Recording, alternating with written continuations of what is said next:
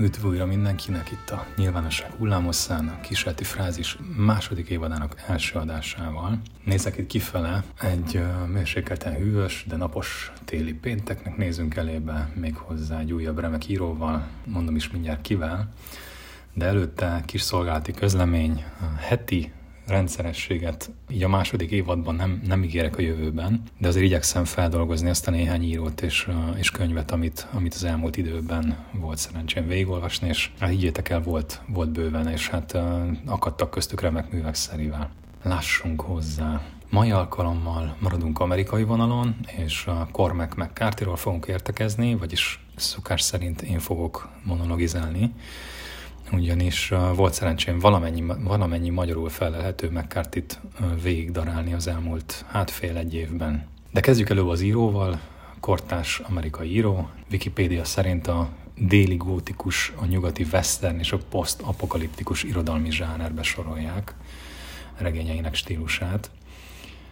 1933-as születésű, jelenleg 88 éves, és Amerika négy legjobb írója közt van nyilván tartva, többek közt Thomas Pynchon, Don DeLillo és Philip Roth mellett, és hát ez csak részben igaz, mert sajnos Roth 2008-ban elhunyt, de a többiek, a többiek még élnek, mind meglehetősen idős, de, de még megvannak. Mit lehet elmondani McCarthy-ról, aki, aki először találkozik az ő írásaival, picit furcsának találhatja a stílusát, ugyanis a legtöbb regényében erősen hanyagolja a központozást, ritkák nála a veszők, ezeket tipikusan és meg kötőszavakkal helyettesíti, és, és hogy kicsit okoskodjak ezt, ezt a technikát a szakmában amúgy poliszíndetonnak hívják, ami, ami nem egyszerűséggel több fogalom összekötését jelenti kötőszavakkal. Ja, Szóval pontos veszőt sosem használ, illetve teljesen felhagy a párbeszéd formai konvencióival, és ezeket egyszerűen bekezdése jelöli, plusz passz. Egyébként ő igen, ő azon az állásponton van, hogy minek terheljük fölösleges jelekkel a szöveget. Ezt, ezt egyébként a magyar fordítók, akik, akik egytől egyig remek munkát végeztek, be is tartják, és, és ezeket a stíl elemeket a magyar nyelv keretei között meg is tartották. Nem lehetett egyszerű dolgok szerintem. Szóval első, igen, ahogy mondtam, első olvasatra picit, picit furcsa lehet, furcsának tűnhetnek az ő szövegei, így, így papíron, de, de abszolút megszokható né, néhány 10-20 oldalon túl már, már észre se vesszük ezeket a kis, ezeket a kis formai sajátosságokat. Egyébként ő is nyilvánosságot erősen kerülő figura, egyetlen uh, online elérhető interjúja Lofra Winfinek, Winfinek adta, más nyilvános megjelenéséről nem igazán tudok, és uh, ja, valahogy szimpik nekem ezek a, vagy ez a fajta írói, írói hozzáállás a nyilvánossághoz. De akkor nézzük a könyveket. Most csak, csak az általam top 3-ba skatujázott könyvekről mondok majd pár szót, hogy, hogy benne maradjunk ebbe a feszes 10-15 perc körüli műsoridőben, és, és ezek bármilyen sorrendben jöhetnének amúgy, egyenlő mértékben szerettem mindet, ez, ezek mind a szívemhez nőttek. És akkor kezdjük az általam elsőként olvasott McCarthy regényel, ami, ami Szátri címen jelent meg. Szátri az a déli gótika egy, egy remekje, egy, ha nem a legnagyobb. És ugyan a történetek, vagy a, ugyan a történet maga lehet, hogy, hogy fagyos és zord, a nyelvezete az, az egyenesen pazar, és meglehetősen sűrű próza, sűrű prózába van öntve. Sugároznak belőle a textúrák, a, a fény és az árnyék, a szavak, szinte összes elképzelhető kombinációja, kombinációja felsorakozik egy szóval hát fantasztikusan gazdag a nyelvezete. Ez amúgy valamennyire életrajzi regény, vagy legalábbis életrajzi regényként hivatkoznak rá, és ez, ez a Tennessee Knoxville-ban töltött kicsit több mint négy évét dolgozza fel a szerző életének. Az nem teljesen világos, hogy mennyi az, ami fikció, és mennyi az, ami valóban effektív életrajzi, de, de ezt a könyvet amúgy elég hosszú időn át írta, ez körülbelül 20 évig dolgozott rajta, és, és ezzel együtt az egyik leghumorosabb regénye, a, vagy leg, leghumorosabb regényeként van nyilván tartva. Fordítója, a magyar fordítója Greskovics Endre, a kiadó az a jelenkor, és 2018-ban jelent meg magyar fordításban. Valahol az 50-es évek elején vagyunk, és, és egy Cornelius Sartre, Sartre nevű fószer útját követjük, aki, aki halászként tengeti napjait a Tennessee folyó partján, és hát egy rozog a hajón, egy rozog a hajón él. Annyit tudunk a fősről egyébként, hogy, hogy egy relatíve jó módú családot hagyott hátra, a feleség, egy gyereket, és, és ezt, ezt a fajta nomád, nyomorúságos életformát választotta. Röviden, ja, azt is mondhatnánk, hogy a Szátri valami, valamiféle elmélkedés a halál és, a, és az egyedüllét állapotáról. Egy sor bizarr vagy groteszk figura sorakozik fel a regényben, akik, akik közül az én személyes kedvencem egy G. Harrogate nevű fiatal srác, aki, akivel összehozza a sors, a, akit összehoz a sors a főszereplővel. És ha megengedtek egy minimális spoilert, az egyik legviccesebb jelenet talán, a, amikor Harrogate-et rajta kapják a dinnye földeken, ahol rendszeresen visszajár, hát bármennyire hihetetlenül hangzik, dinnyét baszni, és Hát ilyen és ehhez hasonló apró szösszenetekkel bővelkedik a szátri. Egyébként feltűnnek itt prostik, remeték, alkoholisták, boszorkányok, szinte Ja, tehát a, a karakterek palettája az, az iszonyatosan színes, és bőven merít a nyomorból, és mccarthy kiváló tehetsége van gyönyörű, gyönyörűvé formálni a torzat, és a torza a gyönyörűt. Ja, végszónak akkor legyen ez. És akkor térjünk át a következőre, ami a, a Véres Délkörök címen fut, vagy Vörös Alkony a nyugati égen, ennek az angol címe amúgy Blood Meridian, kiadója, magyar kiadója Magvető Budapest, 2009-ben jelent meg magyar fordításban, maga a regény pedig 1985-ben. A fordítója a nemrégiben elhunyt Bart István, aki, aki többek között Delilót, Delilót Frenzent, Samuel Beckettet, Pót, Londont és sok más remek angol írót is fordított.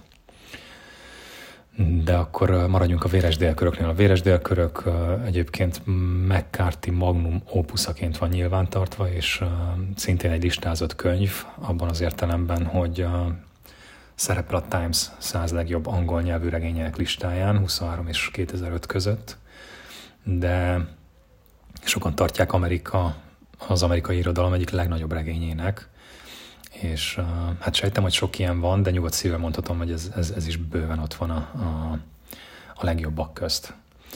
Ez, ez, ez, egy, ez egyszer egy western és egy anti-western. A story némileg követi a valóságban is létező Glenton gang kegyetlenkedéseit, akik uh, akik az államok és Mexikó határán randalíroztak 1849 és 50 között, és főhősünk nemes egyszerűséggel a gyerek. A könyv fő témája egyébként az erőszak és a durvaság, ami, ami amúgy jelen van McCarthy összes regényében, mondhatni központi témája az írónak, és ebben a, ebben a regényben nem, nem igazán vannak jó fiúk. Itt, itt uh, valamilyen szinten mindenkiből kibújik a vadállat és hát McCarthy-hoz méltóan az agressziót elképesztő költő intenzitással tárja elénk, már-már halucinatórikus fájón lírai passzusokkal, elképesztő természeti leírásokkal, és hát úgy bólintarkon a belső monológiaival, vagy ahogy a bárdalatlanabbak mondanák, úgy baszoda, hogy, hogy a faladja a másikat. Szóval, ja, kalandos útján a gyerek összeakad ezzel a bizonyos Glenton gengel, akik, akik amúgy skalpvadászok, apacs skalpokra utaznak, de szívesen vadásznak mexikóiakra, földművesekre és más, más indián törzsekre. Elképesztően jó, jól van ábrázolva a gonosz a, a bíró személyében, vagy személyében, név szerint Holden bíró, Judge Dredd, Judge Holden. Elképesztően jól van ábrázolva a gonosz, a bíró személyében, név szerint Holden bíró, Judge Holden. Ő, az ő karakter engem erősen emlékeztetett Marlon Brando által alakított Kurz ezredesre az Apokalipszis Most című filmből. Ez egy ez a Holden bíró az egy ilyen hatalmas, termetű, kopasz, valójában teljesen szörtelen figura, és hát egyben egy, egy elképesztően éles elmélyű, nagy tudású karakter, aki, akit folyamatosan jegyzetel az útjai során, lejegyzi az összes fajta, fajt és kis állatot, amivel útjukon összeakadnak, és, és mikor valaki megkérdi tőle, hogy miért teszi ezt, azt válaszolja, hogy, hogy bármi, ami a teremtésben létezik, és nem tudok róla, az, az a beleegyezésem nélkül létezik. Egy, egy záró gondolat a, a véres délkörökhöz azoknak is melegen ajánlom, akik, akik egyébként írtóznak a vesztentől. Ez, ez, egy, ez egy eszméletlenül jó, jó kis regény. És akkor az utolsó top 3, az át, általam top 3-ba sorolt regénye mccarthy az a Vadlovak, ami a Határvidék trilógiának az első része. Ennek a fordítója a Szent Györgyi József, kiadója Magvető, ez 2011-es megjelenés. Ez, ez egyébként meg is lett filmesítve Bill Bob Tronton rendezésében. Nem egy rossz film, de a, de a vége azért erő, erősen előtt a regénytől, és azt hiszem pont egy, pont egy lényegi szállat nem zár le, de hát ja, ezért kell könyveket olvasni, és nem csak filmfeldolgozásokat nézni. Ebben a vadlovokban, aminek az angol címe úgy All the Pretty Horses, ebben két fiatal cowboy menekül az egyre iparosodó ilyen texasi ranchről le délre Mexikóba, annak reményében, hogy, hogy tovább foglalkozzanak a, a lótenyésztéssel, és hát utukon csatlakozik hozzájuk egy 13 éves forma kölyök, aki akinek ugyan eleinte nem örülnek, picit érzik, hogy, hogy félre fog csúszni a dolog, de, de végül is együtt maradnak, és együtt vágnak neki a, a, a kalannak, a, az útnak délfelé.